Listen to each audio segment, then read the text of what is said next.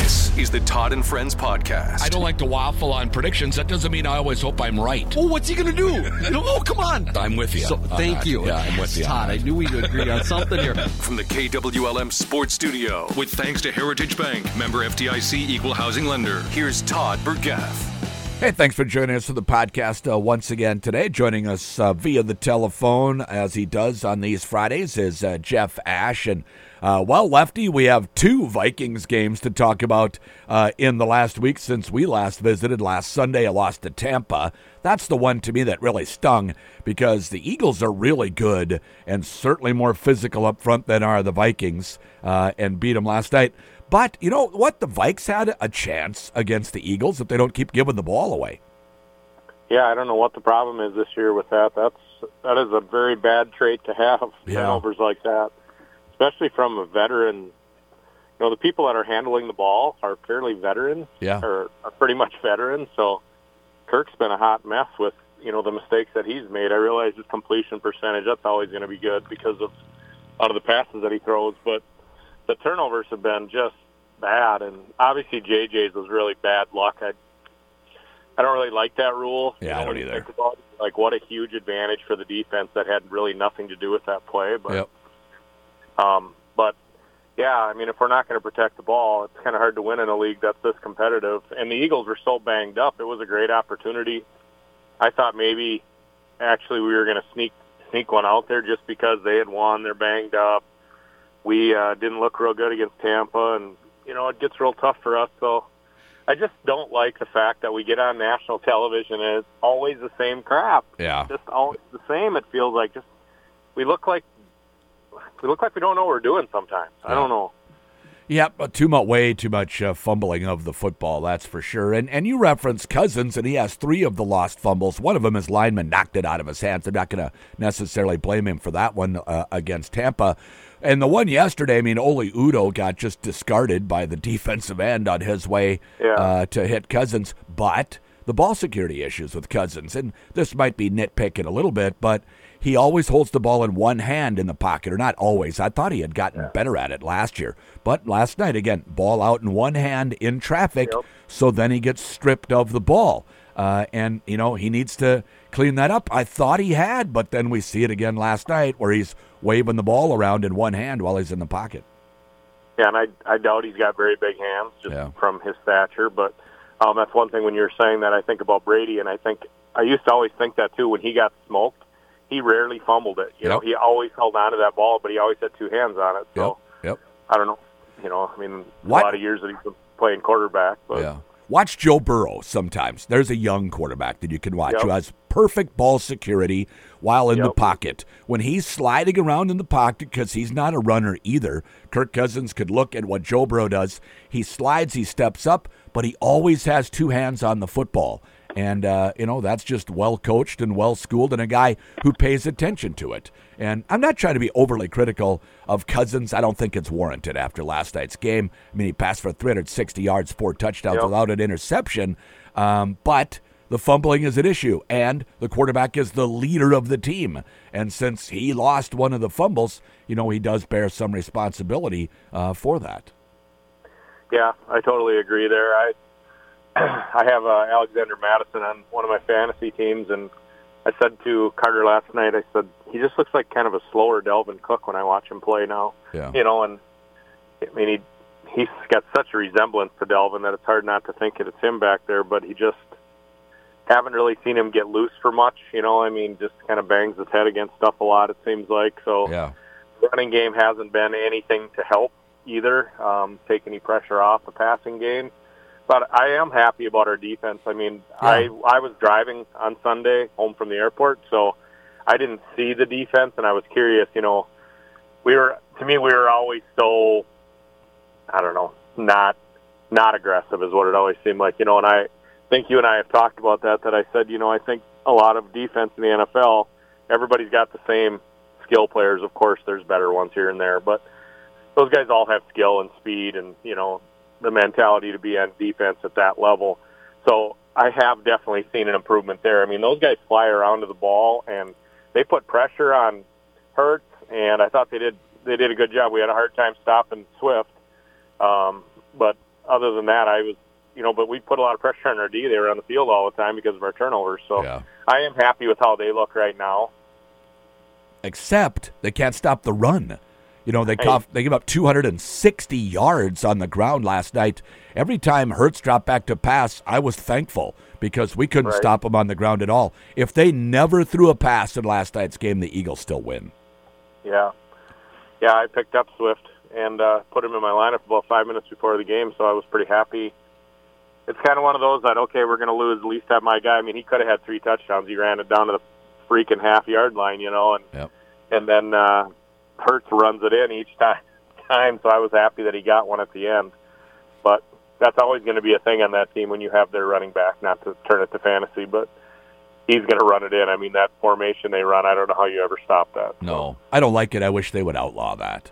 They changed the rule back in the rule used to be you cannot aid a runner in any way. Pushing them, pulling them, can't aid the runner in any way. But then they would have these pile-ups, and sometimes the running back would get thrown backwards, and they didn't think that was quite fair that the defense could pile up, but the offense couldn't. So they changed the rule back in, I think it was 2006 already, so it's been quite a while. Or no, 2016, I'm sorry. And Philadelphia figured it out. Really? We can aid the runner now. Well, great. Let's line up some big guys behind Jalen Hurts with that massive offensive line they already have and just use physics and just push forward. There's no way you can stop it. I don't like that. I don't think they should be allowed to do it. I hope they change that rule. Yeah, just it almost seemed like it was not even part of the game when they went to that. You're like, okay, this is... It's rugby. Yeah, it just didn't seem like football at that point. But yeah. You'd think anytime they'd have a 4th and 1 or anything that you could just do that. I mean, I don't know how you ever would stop it. So, that's what the Eagles do, and they don't get stopped. I think they were 15 for 15 last year on 4th and 1. So you can't stop them. And then the other rule, which has been in effect for a long time, is the one like you referenced early on where Jefferson fumbles, the ball goes over the pylon and out of bounds. Well, the defense didn't recover it. It's the only place on the field where the defense gets possession of the ball without even touching the football. And then out to the 20-yard line besides. It's not like they get it at the spot of the fumble. So on 4th down, if a guy fumbles the ball, so it had been better, like Kevin O'Connell said after the game, we try and impress upon our guys not to reach the ball toward the goal line except on 4th down, I'm sure because of this particular play. So had it been 4th down, and gone out, it would have been spotted where he fumbled it, which was at the 1-yard line. But since it was 1st down, they get it out at the 20. It doesn't make any sense to me. No, I know. When you think about that, I mean, he could be running in from the 10-yard line with nobody within 30 yards, and if the ball slips off his hands and goes out of the end zone, it's their ball for doing literally, besides getting burnt on the play, they get the ball. You know, it doesn't really make any sense. And you don't see it a ton, but when it comes up, it's always this controversy, so I don't know. I don't know if I listened to the announcers, you know, if they really broke it down very much or if Herb Street had much to say about it at that time, but it's a bad rule. And, of course, we'd be excited if we were on the other side of it, but you still can't argue the fact that it's like, how do you get that much of a... Yeah, that much of a turnaround, 20 yards on top of possession of the ball. It just, it's an extremely punitive officials' action against the offensive team, I think, and they're always trying to promote offense in the league. And that was such a turning point then because the Eagles decided to go down and kick a field goal, a 61-yarder they hit then to finish that off. So that was really, you could say, a 10-point turnaround right at the end of the first half. And I thought that kind of lingered what happened there into the second half and affected the Vikings a little bit in the second half as well. Yeah, and you think about how much emphasis there is to these offensive players about getting the ball into the end zone. I mean, that is all... That is 110% what their focus is. How do I get this ball over the goal line into the end zone? But then you flip it on the D. You know, when you're in the end zone on offense, it's like, how do we get out of here? We have to get this out of here. And for the defense, it's to keep, you know, to have the ability to keep them in the end zone and get a safety. You get a whole 2 points for that play. And both teams are fighting against each other for that. You know, the offense is trying like heck to get it out of the end zone. The defense is trying to keep you in the end zone. On this play, the defense isn't even in the picture. Yes, they were hanging on his legs, but they had. It's not like they knocked it out of his hands or anything like that. You know, I don't know. It really is one that probably needs to be revisited. But you'd think this isn't like something new either. So it's kind of a head scratcher. Yeah.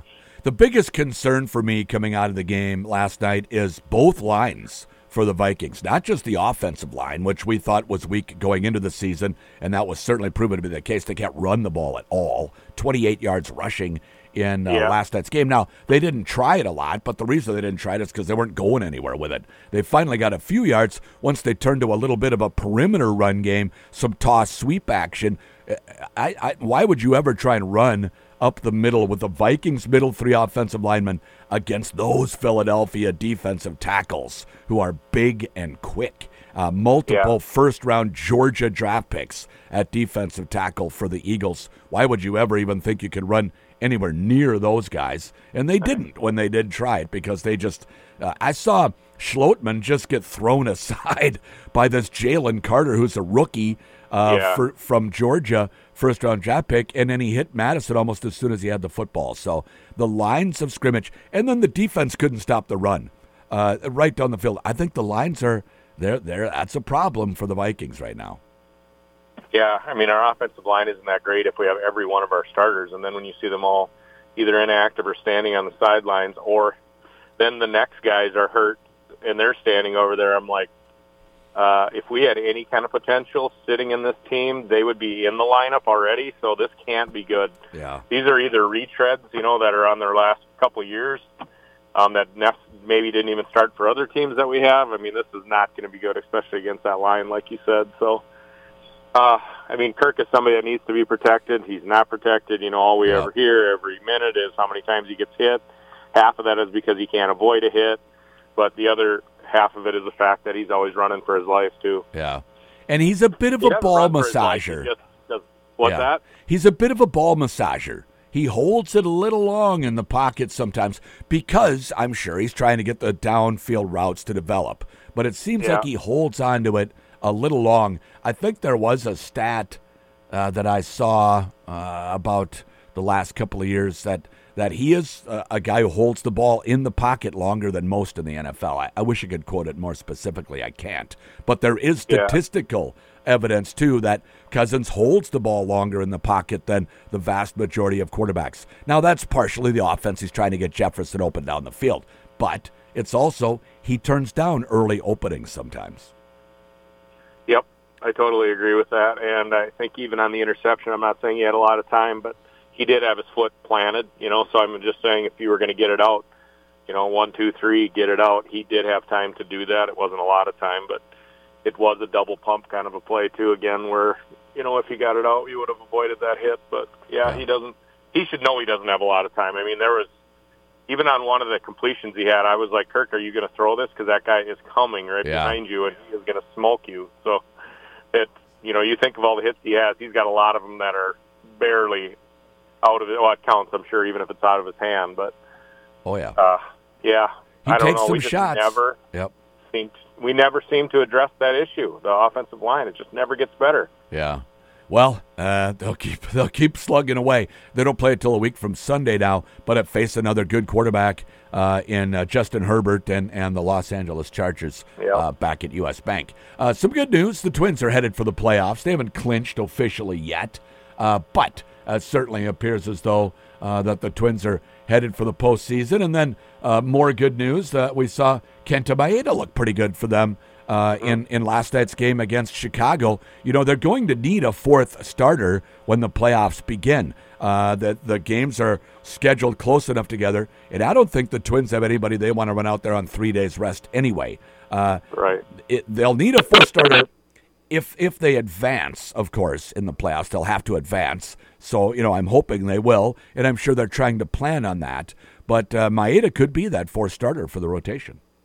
Yeah, I saw they scored some runs last night, too. Yeah. I was caught up in the Vikes, but they look like they might have been more entertaining. So that's good. He's a veteran. So, when it comes to be playoff time, it's kind of nice to have one of those guys in your holster, too, like that. Yeah. So. Yep. I was just thinking this morning I got to get much more on the bandwagon because I do enjoy playoff baseball. It's probably the number one time of the year that I get into it, and obviously the fans get into it too, and the crowds, and it's a pretty exciting time. So to have the Twins be in it, I will have to be a self-proclaimed getting on the bandwagon a little more and getting up to speed on some things. So Yeah, it's only a bandwagon if you haven't been with the team previously as a fan. You've been a fan your whole life, so I don't know that you're driving the bandwagon necessarily, but you certainly have a reserved seat on there after all these years. Right. You know, so hasn't it been fun to watch Royce Lewis perform the way he has? Yeah, I know. I was thinking that actually last night.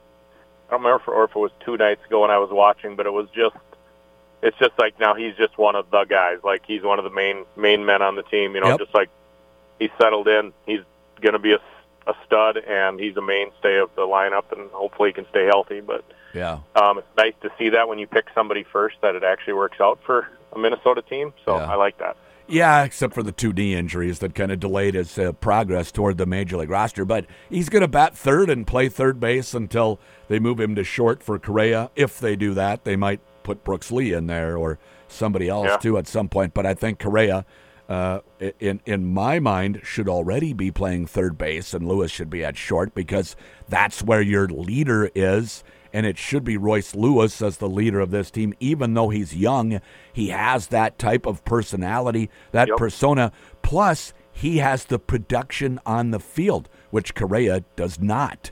I mean, 29 ground ball double plays by Carlos Correa, far and away more than any other player in the league. He's hitting in the 220s. He's got an OPS in the low 700s. I mean, he's really had a poor offensive season, and in my mind, a pretty mediocre defensive season. So it's all about intangibles with Carlos Correa, and I think Royce Lewis matches him there.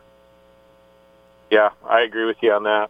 It's going to be kind of fun to see how he takes over that role, and hopefully they allow him to take over that role, like you said, because I'm sure Correa doesn't want to ever be seen like he's not the leader either, but sometimes that's a sign of a leader, too, is understanding that role and that there is some young blood there that you know is good for the organization, and it isn't anything that should be threatening to him. So I'm totally on board with that, and he's one of ours, which I love. So yeah, first-round draft pick, that's right.